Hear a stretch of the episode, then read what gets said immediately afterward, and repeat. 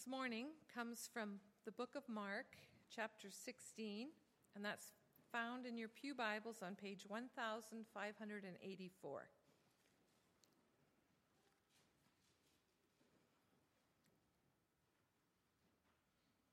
The resurrection. When the Sabbath was over, Mary Magdalene, Mary the mother of James, and Salome brought spices so that they might go to anoint Jesus' body. Very early on the first day of the week, just after sunrise, they were on their way to the tomb, and they asked each other, Who will roll the stone away from the entrance of the tomb? But when they looked up, they saw that the stone, which was very large, had been rolled away. As they entered the tomb, they saw a young man dressed in a white robe sitting on the right side and they were alarmed. Don't be alarmed, he said. You are looking for Jesus, the Nazarene, who was crucified. He has risen. He is not here. See the place where they laid him? But go, tell his disciples and Peter, he's going ahead of you into Galilee. There you will see him, just as he told you.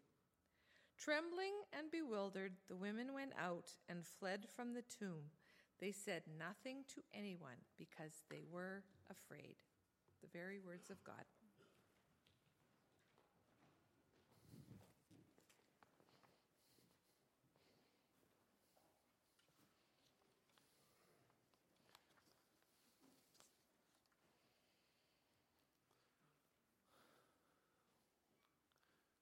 Father, we've been celebrating all morning your Son's resurrection.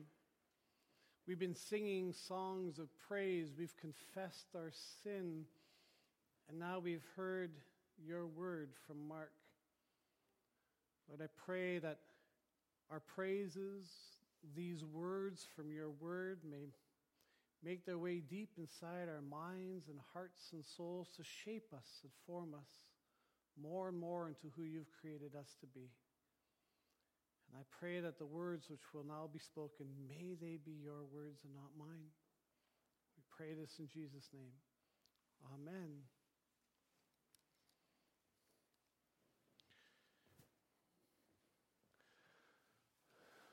The cross is empty.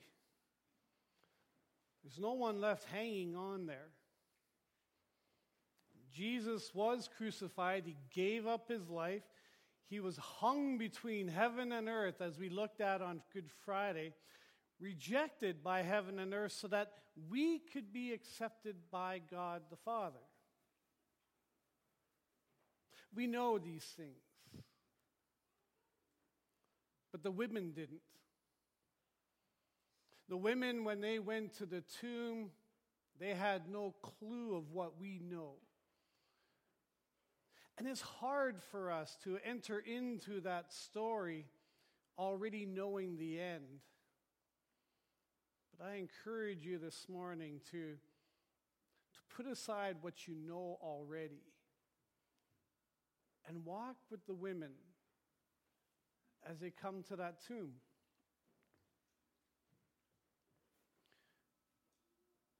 Just a couple of days earlier, they watched Jesus breathe his last breath on that cross.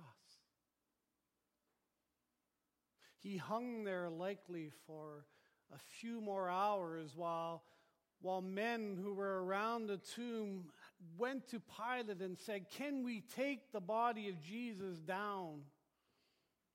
Can we treat his body and place it in a tomb? But in the meantime, all those who loved Jesus stayed there. And they were horrified. The future is dark. It's bleak because everything they were, everything they believed, was all wrapped up in, in this man who's now hanging on a cross. He's the rabbi, he's the leader, the one setting the agenda, leading everyone into his future. And now, what future is there? The cross may be empty, but Jesus' broken body, along with their broken hope, lie in a dark tomb. And when you don't know what to do, sometimes it's easiest just to do the simple things in life. So the women, when the sun rises on that Sunday morning, they go to the market. And they buy some more spices. And they go to the tomb because they want to they want to honor their rabbi. They want to honor Jesus. He's been dishonored. And now they want to, to just show their love, to show how much he meant to them by cleaning his body, by wrapping it in spices, by taking away the stench and the marks of death. But they're worried because of the stone that's in front of the, the grave. Likely worried because the soldiers may not let them in. But when you don't know what to do, you just take one step at a time and you trust that things will work out. Now imagine their surprise. They're likely walking heads down talking with each other. And then they come up to where that tomb is. And they lift up their eyes from the ground and, and from each other, and, and they expect to see a stone there, and the stone is, is, is rolled aside. And, and the mouth of the tomb, the mouth of that cave, is, is open. But it's dark. They wonder what went on. Did somebody take Jesus' body? Is the pain going to become even greater if they go inside? So, with a sense of, of fear, a sense of worry, a sense of trembling, they, they enter into the grave. They enter into that tomb. And their eyes would have gone naturally to, to the bench on the side where, where the body of Jesus would have been laid, but it's not there. And instead, the claws are, are, are folded neatly and, and, they're laid on there. And, and instead of a, a dead body, there's, there's a young man sitting there. And the Bible says, in white shining robes, they're brilliant. They, they, they, they light up, they, they, they bring light into this dank, dark tomb. But he's not just sitting there, he has a message waiting for them. Mark wants us to understand who Jesus is. Mark writes his gospel so that as we read through his story of who Jesus is, we take moments and stop and go, wow, that's who he is. And this is one of those moments. Mark wants us to, to, to sit there and to hear the story and to just be amazed when we get it. He tells us the, the, the women are alarmed but they're also amazed and, and overwhelmed with wonder at this young man in these white, brilliant robes.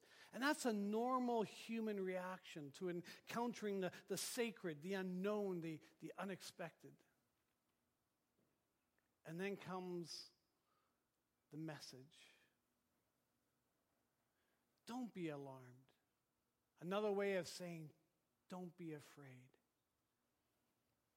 You're looking for Jesus, the Nazarene, who was crucified. He's risen. He's not here. Just look where they laid him. And the unspoken words are there's no body here. Why should he stay in the grave if he's risen? He's alive and he's on the move. Go, tell his disciples and Peter, he's going ahead of you into Galilee. There you'll see him, just as he told you.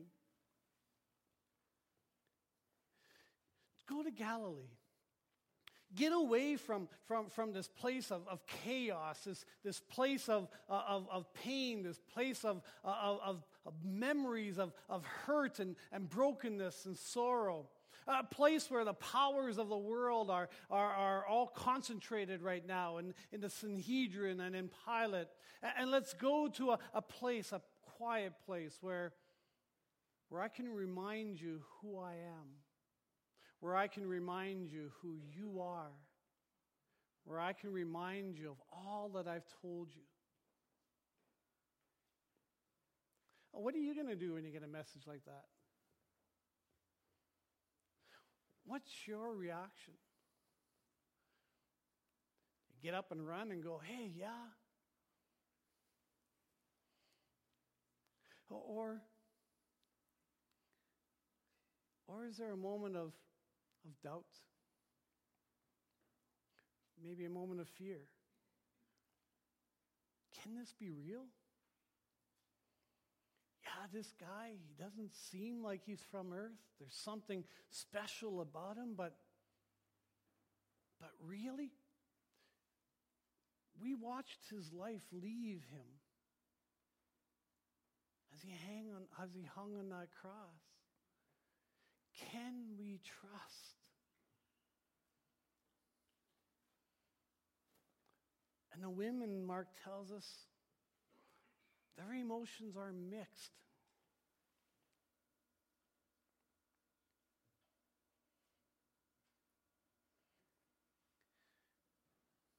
They're told to remember. But how well do you remember? when you've lost something precious to you, when you've lost someone precious to you. It's hard to remember because our, our minds and our hearts are filled with grief. And that's where the women are now emotionally. They've walked through the, the hopelessness of loss on Friday. They've walked through the darkness of Saturday. And now, and now Dare they let light shine through? But just as sun, sunrise marks the beginning of a new day, this young man in shining white robes offers a light of new hope to the women and the people being called to, to go follow Jesus, to, to go see Jesus in Galilee, they're exactly the same ones who had abandoned him, who had rejected, who had denied Jesus just a couple days earlier. The ones who are afraid and hiding in an upper room. They're now being called to, to come and see the one who brings freedom from, from fear, who, who offers courage to move forward. Tell the disciples and Peter brave Peter, bold Peter, turned out to be not so brave after all. Peter, who's hiding in shame and, and embarrassment. But that's not Jesus' wish for, for Peter or for us.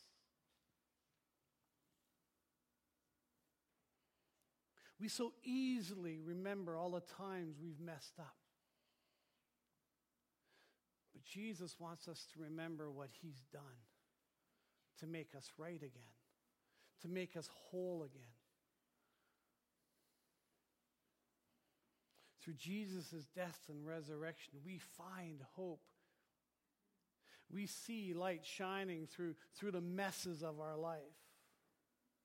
We find forgiveness. We find acceptance as God's children our sins washed away on the cross. And our old life, our hurts, our brokenness, our pain can find healing and wholeness in Jesus.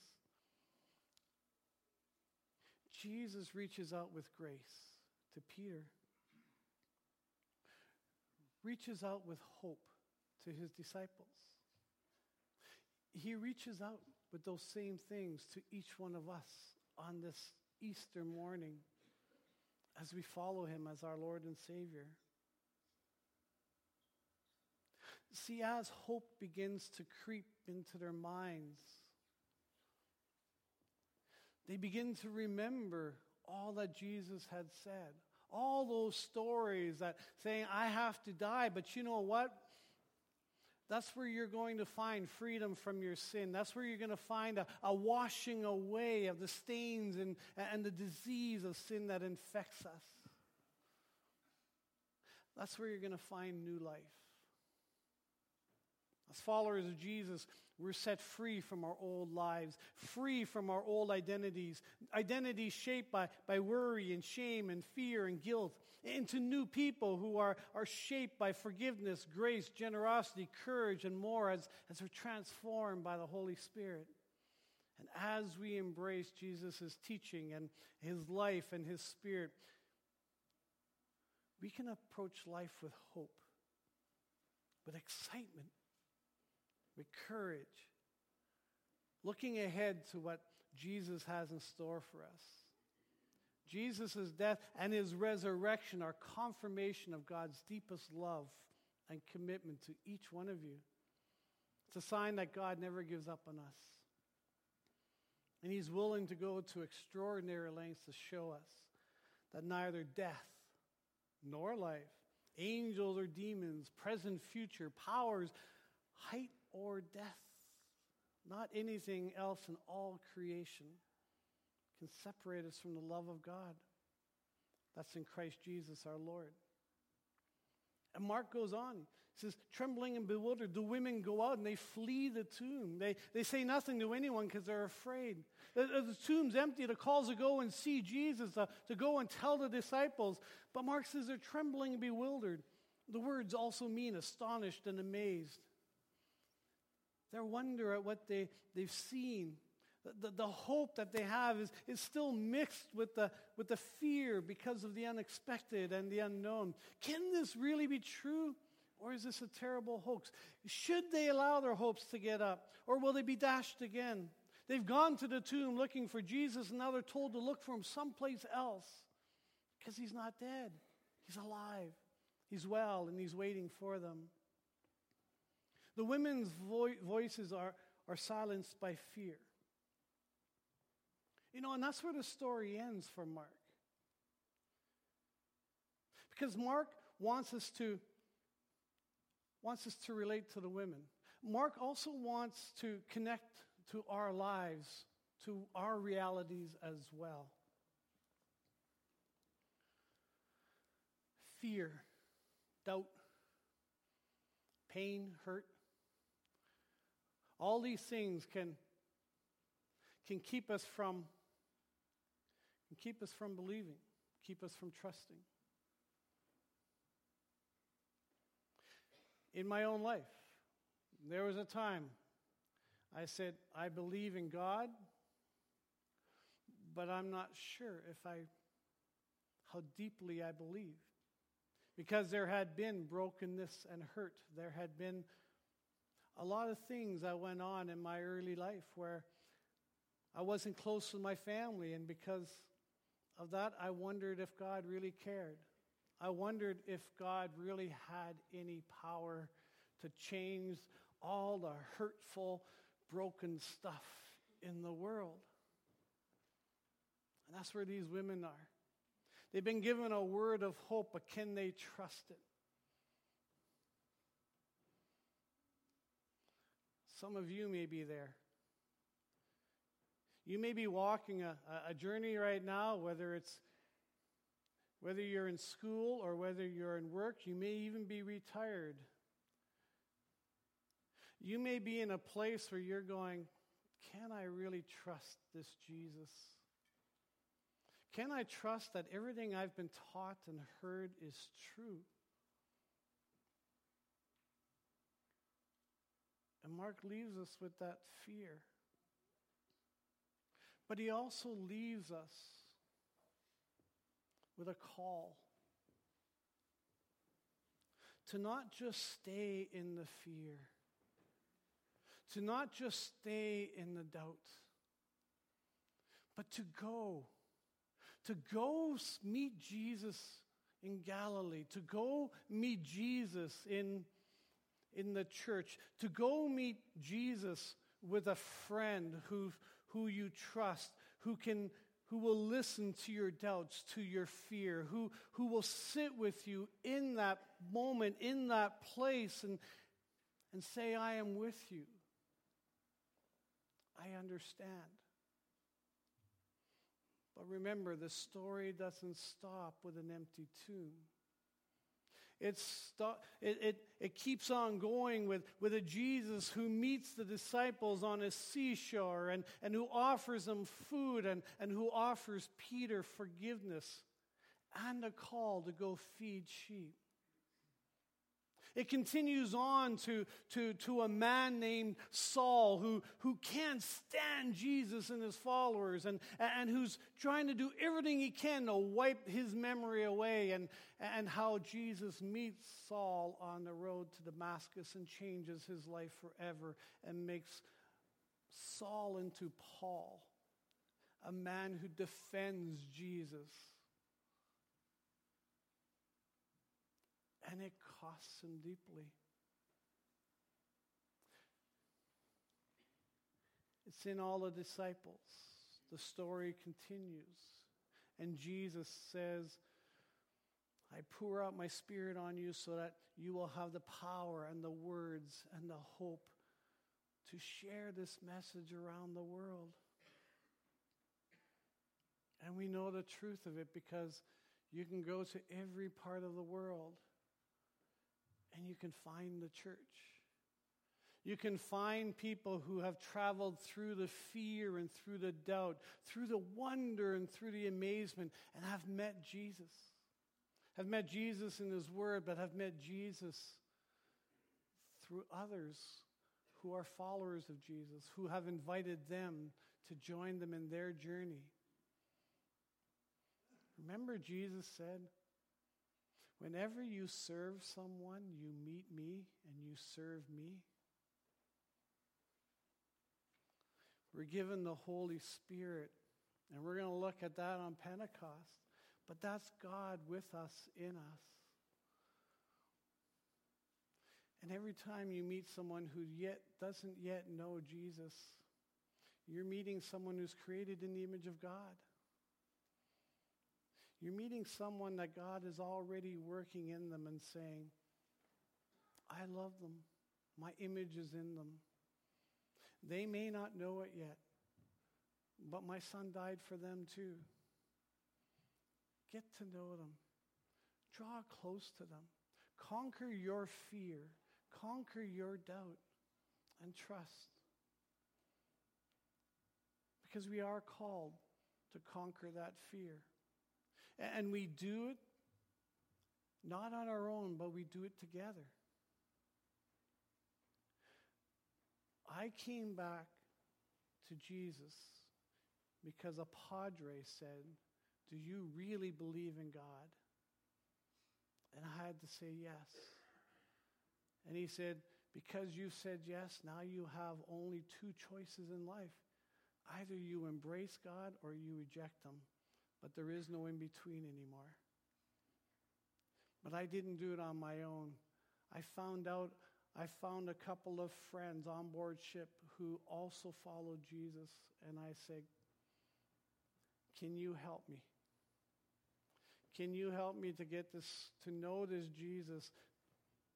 This Jesus I had heard about in Sunday school, this Jesus I had learned about in catechism, this Jesus I had been told by my parents and my grandparents. But I need to know him more than just the stories. I need to know him really. And they sat with me. And they shared their stories of how Jesus changed them. And slowly the Holy Spirit moved from my head into my heart.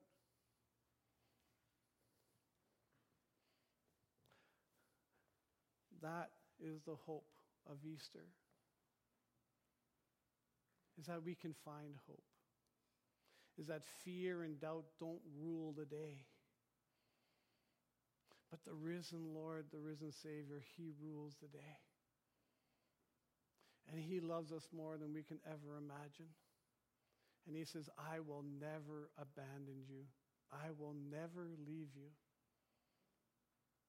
And I am now empowering you. I am, I am going to give you the courage to go out into the world, to share my story, and to invite others to, to follow me and meet me as well, so that their fear, their doubt can be taken away, so that their sin and their guilt can be washed away, and they can know God as their Father. Amen.